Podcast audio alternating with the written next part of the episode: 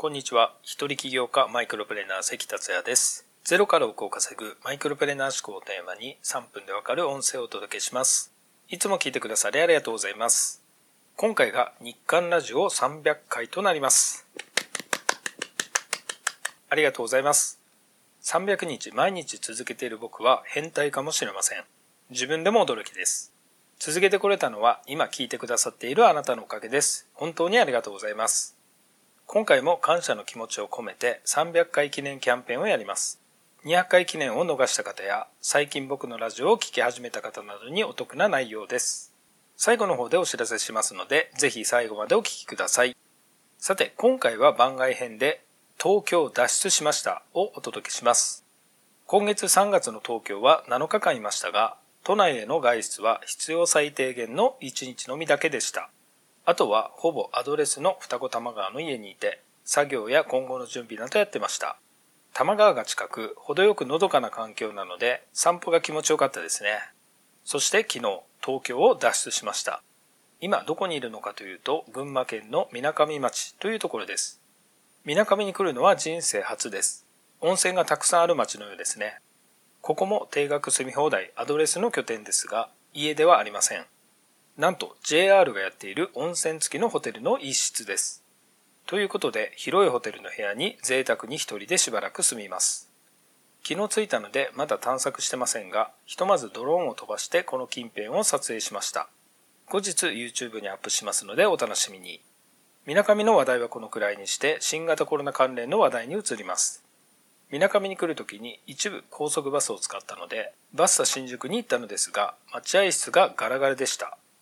至るところをアルコール消毒をしてたスタッフさんと話してみたら、外国人が全然いなくなったそうで、いつもの半分以上減った感じですと言ってました。あと、電車に乗っている人や新宿を歩いている人などを観察して気づいたことは、若い人ほどマスクをつけてないということです。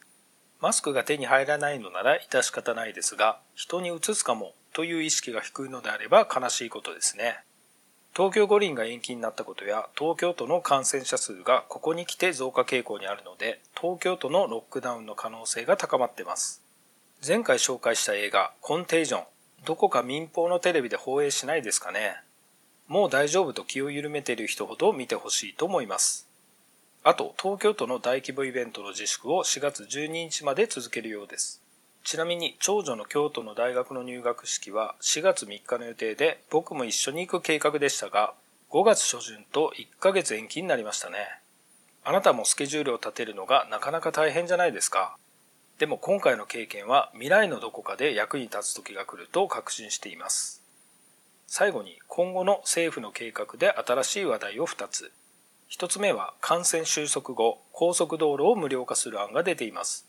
地方の観光業を応援するための措置です。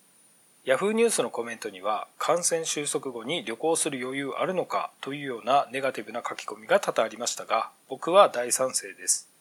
移動できる人だけすればいいですしちょうど関係人口が課題になっていたのでこれを機に多くの人が移動しまくればいいです。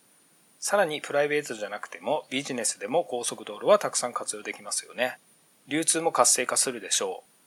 2つ目は現金給付1世帯20万円という案が出ている件です。とにかく早く国民を少しでも安心させる政策を決めて早く実行してほしいですね。さて、冒頭で話した300回記念キャンペーンのお知らせです。200回記念の時にも開催しましたが、僕の教材年収1000万円一人ビジネスの教科書のキャンペーンをします。現在49,900円で販売していますが、これを9,800円にします。税込みです。年収1000万円一人ビジネスの教科書の内容は僕が主催していた関塾の6期分の動画、音声、テキストになります。超初心者が3ヶ月から6ヶ月で月収5万円から30万円を、経験者が月収50万円から100万円超を稼げるようになった事例ありの禁断のノウハウです。成功マインドから個で稼ぐスキル、そして若々しく健康でいられるためのノウハウなど、豊かな人生を送るためのノウハウが満載です。